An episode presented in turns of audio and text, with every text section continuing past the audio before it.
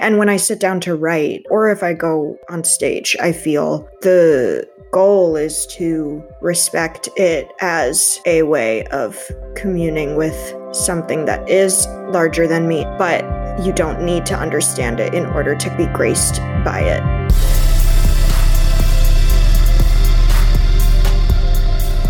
This is Your Magic. I'm Michelle Tea, and today I'm talking to Tavi Gevinson, who we all came to love for her tween-aged fashion blog back in the day and her eventual magazine Rookie. Uh, she's since then acted for film and stage, performing in the Chekhov riff Moscow, Moscow, Moscow, Moscow, Moscow, Moscow back in the summer of 2019. And we're psyched about the Gossip Girl reboot, in which she plays the next iteration of Gossip Girl. We're going to talk about astrology, trauma, and the challenges of personal narratives.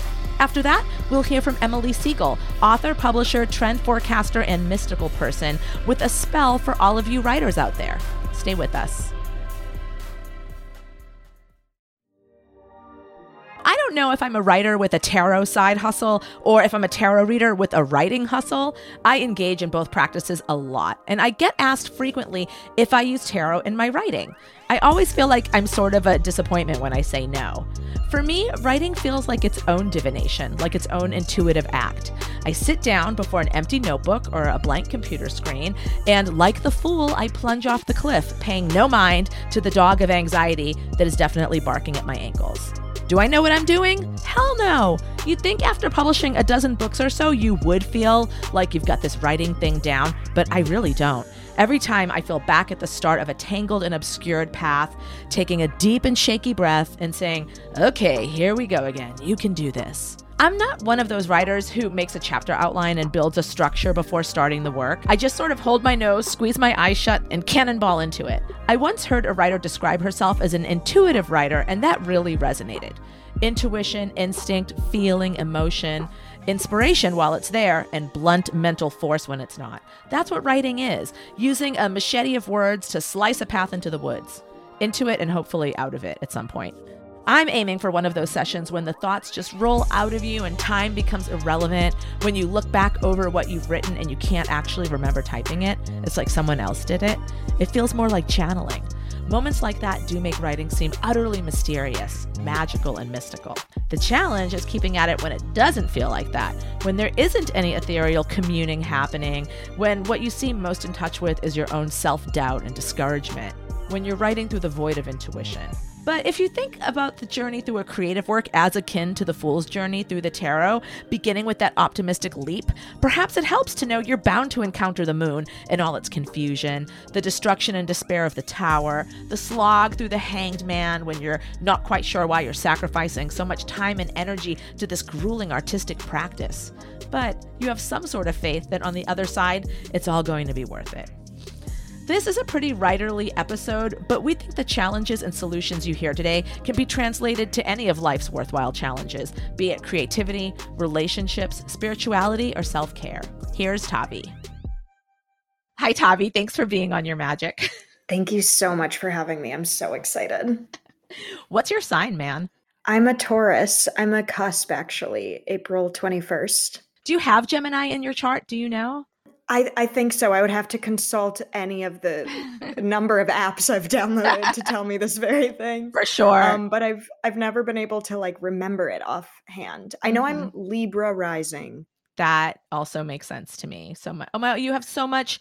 You have so much Venus influence. It makes sense that you kind of got your start writing about fashion which is beauty oh, you know it's like that oh wow okay yeah. so that's what venus that's what that means people think a lot about venus as being like love and where our like ro- you know romantic partnerships live and there is truth in that for sure but also it's beauty. I mean venus is the goddess of love and beauty so it's also can be about like how we present ourselves what we find beautiful how we dress and you know with you having the libra and the taurus you get this double dose of venus um, which is really interesting. And and they and Venus manifests differently with Taurus and with Libra. Like with with Taurus, it's a lot about physical pleasures, you know, home and comfort and luxury, food. And then with Libra, it's a it's a lot about intellectual, like recognize eye candy aesthetics, like recognizing things that are beautiful. All of this is resonating. Everybody's Mercury, which is the planet that rules communication, is either in their sun sign or the signs on either side. So I'm just I feel like I want to like place a bet that yours is in Gemini. You started com- like just having a blog and being on the internet and having like your voice heard in that way. It's like it's technology, it's communication, it's all these things that Gemini rules, you know? You know, I did see I had a chart reading uh like a year and a half ago where the astrologer I saw said that my field, my purpose is like opening new channels of communication, be it through media or otherwise. That's cool. Don't you love when an astrologer just tells you your destiny? You're like, thank you. Yes. I was like, this is affirming. Do you seek the psychic psychic arts regularly? Do you go to astrologers and psychics and tarot readers and whatnot? Yes. So I've seen that that woman. I have seen uh, when I lived in Manhattan, there was a psychic I went to in the West Village sometimes, and I get regular kind of chart readings from my my friend's mom who's an astrologer and i do tarot myself but kind i go i go through phases. I haven't done it in a while so i'm really excited for this today. I'm excited for it too. What do you get out of these experiences of like having your chart read and you know when you when you seek these this information like what do you get out what do you get out of it? What does it Hmm. do for you? I think a lot of the time it kind of tells me what i already know but need to hear from someone else like to kind of just keep my head down and keep doing my work and um keep writing and keep making my home a home and doing all of the things that make me really happy day to day. But i think it yeah it helps to feel like that is part of a grander design and I also think creatively it helps to, especially with something like writing, where it's just you and your head and you have no like collaborators and you're trying to generate everything yourself. It helps to bring in another energy or consciousness. Like I also have a like a an adaptation of the I Ching that Sheila Heti wrote and sent to me. I consult that a lot and also i've I, like one time i i did a i was in a production of the crucible where i would like pull a different tarot card every night for a while to just give me something new to think about after doing the show you know a million times. So like i i think it it helps me feel like i'm tapping into some kind of greater creative force and also gives me some direction when it's kind of overwhelming how many possibilities there can be with a, a, creative project specifically. Yeah, absolutely. Absolutely. Sounds like you do have mystical beliefs of sorts. Like you believe in like a greater energy or some sort of ineffable force. I do have mystical beliefs, especially when it comes to creativity and, you know, the kind of currents that I believe are constantly running running underneath everything and, when i sit down to write i feel or or if i go on stage i feel not all the time like a lot of the time it, it just feels like work but the goal is to respect it as a way of communing with something that is larger than me and that i don't totally understand and that it's not really my job to understand but you don't need to understand it in order to kind of you, you know be graced by it. Like like I, I i've tried to make writing more like acting in that i've tried to be like okay what if this was a play and you had to be here every night and you had to start whether or not you felt like it and whether or not you felt like the muse was in or whatever and um you would just have to trust that like even if you don't feel totally in it from at the beginning like it will come together slash maybe it won't, but like your best is still good enough. I mean, not that I take this advice every day by any means. like I've had stretches where I adhere to it and stretches where I absolutely don't, but I do think I don't know, it helps to sort of uh, take the fear out of it and be like you never feel like you're ready to do it. So you just have to start and then the feeling will come. I agree with you. That's been my experience. And whether or not something feels good while I'm writing it isn't really an indicator of if it's any good or not. Right. It's like just you're just sitting at a desk so like it can only be so exciting. And also with a play sometimes you're like i'm crushing it. And then the director is like hey so you were kind of in your own world. What's going on there? Which again just makes creativity and creative expression feel so like yes it is in the realm of magic and the ineffable. Yeah. because like how how are we channeling it and, and and participating in it and engaging in it and yet we don't even hardly know what we're doing half the time. It really feels like something's coming through us you know? Or that's yeah, my experience too. i think so too. I mean it is it's like I, I it can feel cliched but i do think that is what it is and it makes it easier to take the responsibility off myself or to depersonalize it and be like well, you do have to have work ethic, and I do have like, you know, taste and preferences around what I want writing to be, but there are so many things that are just not up to me.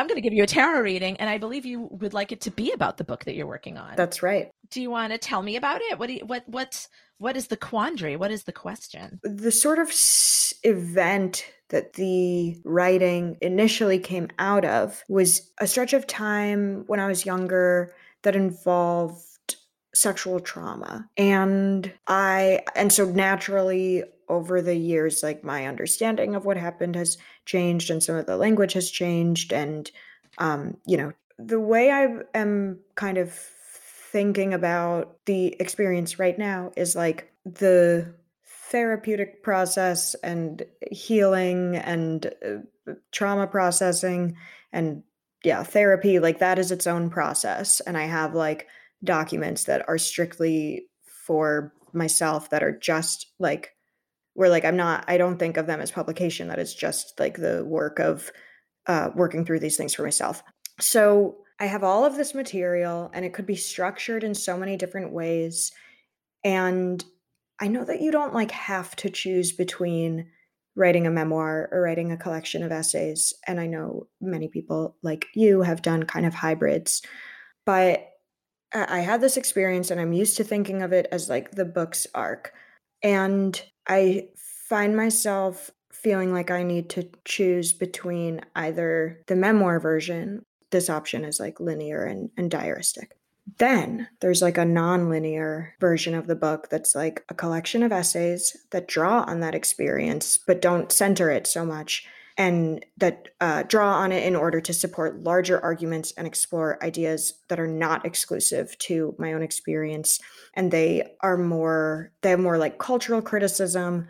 Yeah, on one hand, this version, yeah, makes me feel more protected, but it also kind of loses some intimacy or immediacy that the other writing has. So maybe this is a, a false choice, but this is like the binary that my mind keeps going to this doesn't feel like a like a false binary to me just because like you need to know what you're doing as a writer, yeah. right? Like otherwise I feel like you get you kind of spiral out a little bit. I what I propose is picking three cards for what does it look like to do this kind of straight traditional memoir arc and then what is it and then three cards for what would it look like for you to do this other sort of linked essay with a sort of background of the trauma informing it yes i love this idea Great. Okay, so right now I'm going to shuffle and I'm going to think about what does it look like for you to put all your energy into really crafting a more traditional memoir that tells the arc of what you experienced and draws in all those personal documents. So you think about that too. Okay, so I'm picking three cards for that. I like to do it all at the same time. So now I'm going to pick three cards on what does it look like for you to have this maybe slightly more experimental um, structure to the book. Okay. I'm looking, I'm pulling the cards right now. I'm flipping the cards for what does it look like for you to tell the, the, the kind of the straight memoir. Okay, the first card that comes up is the Princess of Discs. She's a great metaphor for the kind of book you're talking about because she's standing before this tangle of trees. So the suggestion is she's come through this hard tangle of trees. She's hiked through this forest and now she's pregnant. She's got this little baby bump. And so she's got something to sort of deliver. She has something to give birth to as a result of this sort of like um, this this path that she's trod that was very difficult. So it really is about like taking your experience and like create. It's a very creative, very creative card. And then the next card you have is another court card. It's the Knight of Wands. Um, and he's like Aries on top of Aries. He's like fire on fire. It's like, I'm to go for it. So this is sort of like setting your mind to it and just being like, fuck it. Like I, you know, I, I might always be a little tormented by like my decision. Like, is this the right form? You know, like neither one might feel fully comfortable because the other one might always feel a little bit alluring, but I am going to commit myself to this and I'm just going to like pedal to the metal, burn it out. I'm going to write the fuck out of this book. That's what that is. And then your last one is the Queen of Discs, which is really quite beautiful because it's like the princess that you began with. At the end of it, you're the queen. She's a Capricorn card. She's very accomplished. Capricorns always like rise to the to the height of their of their field. And I mean, you see her. She's gorgeous. She's sitting on a giant pineapple with her pet goat, looking out.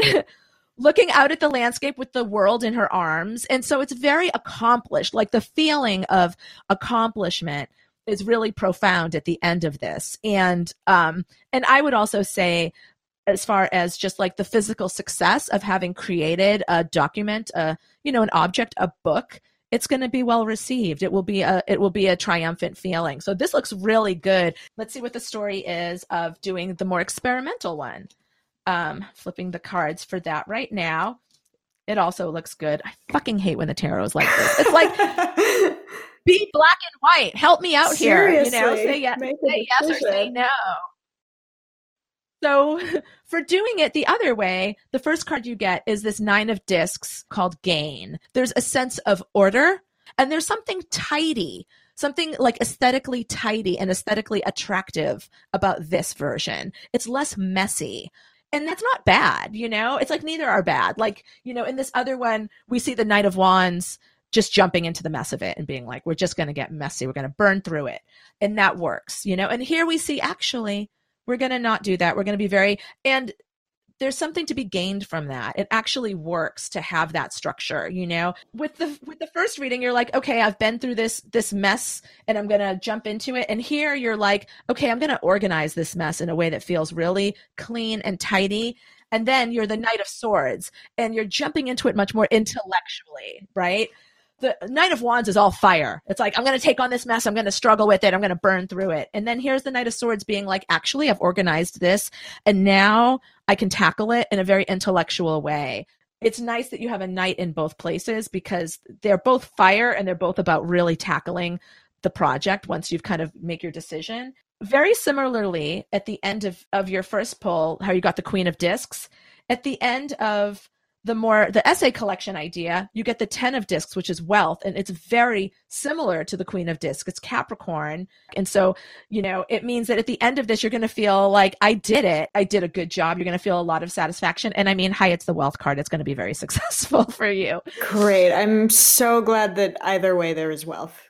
I do. I don't want to keep you here forever pulling endless cards for you, but I feel a little bit like there's a there's something that you suggested while we while we were talking about this like is this a false dichotomy? Is this a false binary? Is is this you know my my first take on that was to to say oh is is it actually two separate books? But what is is this just one book? Is it all of it? You had suggested when we were emailing about this question that it was possibly internalized misogyny lead leading you to to be concerned. And i what did you mean by that? Because that was so interesting to me. I do think there's a part of me that's like is the memoir my story version like a cringy one woman play where part of the uh part of the significance of it is that I'm sharing something bad that happened to me, uh, that I'm,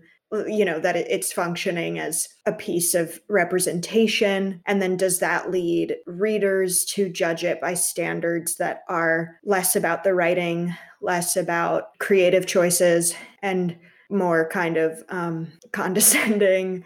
Uh, and then I, I guess the wondering if it's it, if it's internalized misogyny part of me is like, well, why why does it seem like trite or cliched or boring to you to be a woman writing about sexual trauma and why do you need to render the experience more special than as a piece of representation like why do you need to believe that something about this is exceptional and therefore deserves like a more sophisticated book when actually these things are like so common and so impersonal? Like it's actually given me a lot to render it unspecial and be like oh that wasn't unique and it wasn't personal and it uh, it happens all the time. That maybe is the false dichotomy is trying to figure out like is it is it special or not special it's like both you know it's like your life is meaningful just by virtue of, it, of its existence. You know, it doesn't need justification. And all the things that occur within it are special and unique to you. They've never manifested in quite that way before and never been looked at in quite that way before. And now we are getting in, into almost like a spiritual dimension with it, right? Um, but yeah, but it's very common and, and very relatable. And it's very powerful. The work will be very powerful as a result of that as well. And I picked three cards on like, is it is this a false question? And you got you're getting so many court cards. It's very interesting because court cards represent people. I tend to read them as energies and and have them be reflective of different aspects of the querent. Um, but they it, having so many people makes me wonder if you don't have a lot of spirit guides around you pushing you towards into this project. Um, and oh. all, as well as maybe support in the physical world as well. Queen of Swords, she's an editor. She's a big editor. She has that bird's eye view. She has stepped back and looking at things very critically. And in a sense, she represents a little bit the sophisticated essay. She represents a little bit the sophisticated essay where she's able to pull back from the immediacy of what happened and see the larger ramifications. And her vision is very valuable because of that. And then you got the Prince of Wands. And he is up in the he's up in it and he's in the creativity of it and he's unafraid of the attention. He wants the attention given to it. I feel like this is like yes it's both things. It is like hmm. this is this is like the traditional memoir this prince of wands. He's tmi he's all up in it. He's like know me love me. Know me love me. I love you. You know like i it's the it's performative. He's performative. yeah he's vulnerable in that way, but he doesn't even know he's vulnerable. He's like a child. And I think this is a call for you to like, even though the subject matter certainly is not playful, to add an element of play into like how you you know it's like yes you need this queen of swords you're making intellectual decisions mm-hmm. and you also need this fiery play like you're you're enjoying the process of telling a story mm-hmm. and even messing with the story and it leads you to victory. You have the victory card.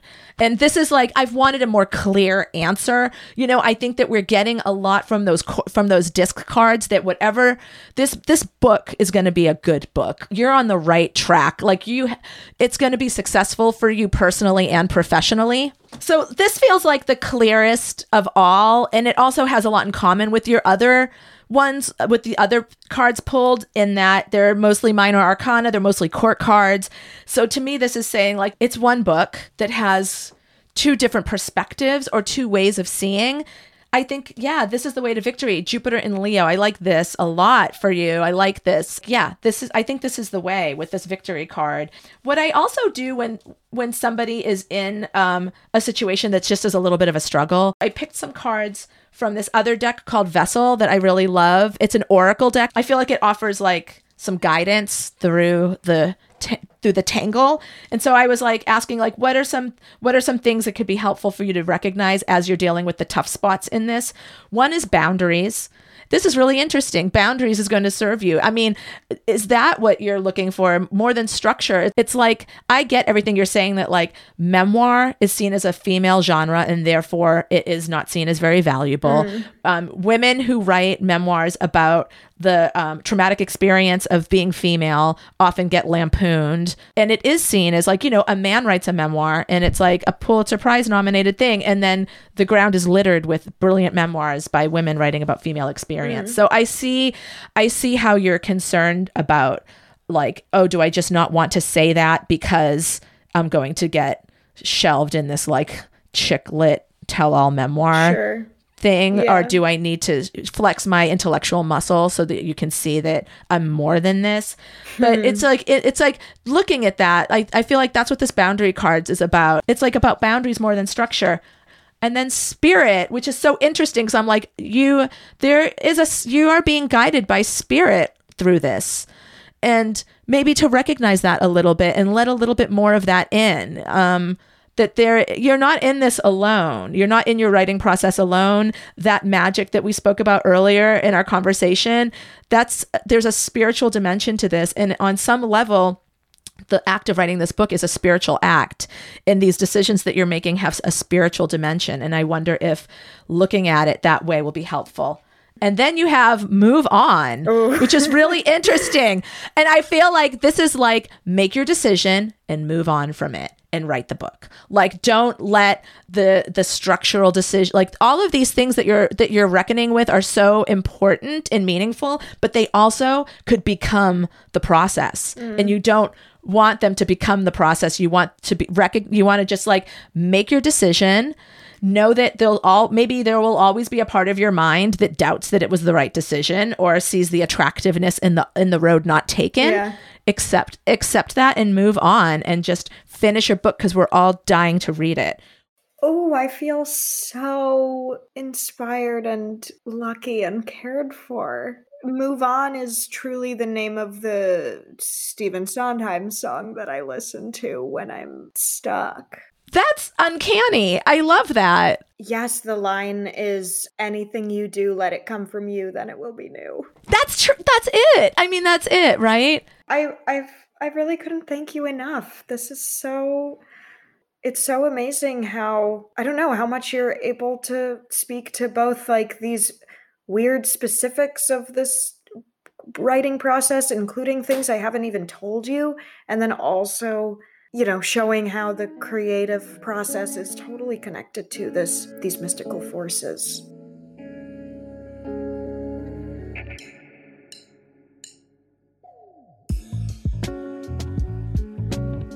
Hello, I'm Emily Segal. I'm a writer, artist, trend forecaster, and occasional astrologer. This spell is for fresh and sweet writing. I think incorporating ritual elements into writing practice makes the whole thing a little bit cuter and a little bit more like going on a date with yourself, which I think helps the whole thing feel less excruciating. So, you need some honey, and if you are not a consumer of honey because you're going to drink it, you could use something else sweet that you do feel comfortable consuming, but honey is particularly special. You need a cup. Eventually, you'll need some hot water, and you need something that you can play music with, however you want to do that, and a pen and paper. If you have an altar or a place where you put ritual objects and stuff, then you can just use that. And if you don't have an altar, then I would suggest having a cloth and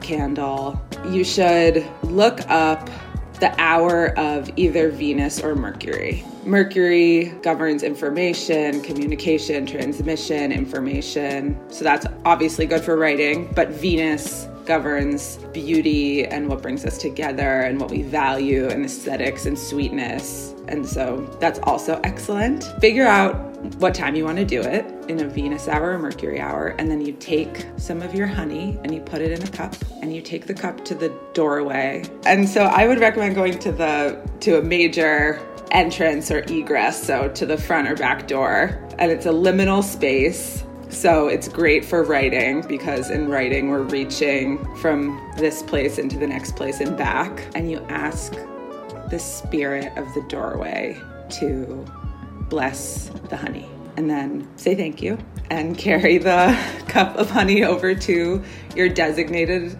sweet altar like spot or altar. You leave it there overnight. And then you take the honey and you pour uh, hot or boiling water into it and you mix it all up. You might want to pick out at this point like a song that you find it really easy and fun to dance to. And then you have your hot honey water drink and you stick your finger in it and just get a little droplet of it on your finger and you flick it at your butt and you say, May my butt sit long and comfortably in my chair as I write. And then you take another little droplet and you sort of flick it at your head and you say, May my head be in this world and the next. And then you take another droplet of the honey water and you flick it at your other hand or both at your hands and you say, May my hands connect my heart and the page. And then you drink the honey water in full and savor it. Put on your headphones or turn on your music, however you want to do it, and dance without stopping for the whole fun song that you picked out. And then sit down right after you finish dancing, like when you still kind of feel the music in your body, and start writing. And I would recommend setting a timer and writing for 18 minutes as your kind of initial thing because 18 is a holy Jewish number. It means chai, it means life. And so doing things in increments of 18 is always a blessed good thing to do. And then, you know, if you feel like keeping going after that 18 minutes, obviously keep going. If you don't feel like keeping going, don't keep going. But hopefully, whatever germinates in those initial 18 minutes on the heels of drinking the honey water and dancing to the song will be fresh and sweet writing that will sustain you.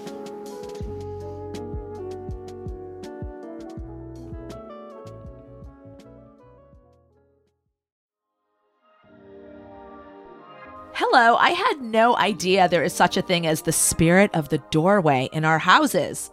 I love this so much. And I love casting a honey spell upon my own butt to keep it sitting down and plugging away. Thank you, Emily Segal. May I recommend her book, Mercury Retrograde, as an excellent first person narrative about auras and psychics and really finding your way as an artist. Thanks for tuning into Your Magic. Make sure you follow us on Twitter and Instagram at This Is Your Magic. You can subscribe to us right here on Spotify. Do what you have to to never miss an episode. Also, sign up for our newsletter at thisisyourmagic.com and get more musings from our team of spiritual seekers. And you can also email us at hello at thisisyourmagic.com. We love hearing from you. This episode was produced and edited by Molly Elizalde, Tony Gannon, and Vera Blossom. We got production support from Veronica Agard, Christine Marr, and Raven Yamamoto. Our executive producers are Ben Cooley, myself, and Molly Elizalde. Our original theme music is by John Kimbrough. Tune in next week for a conversation with Saeed Jones.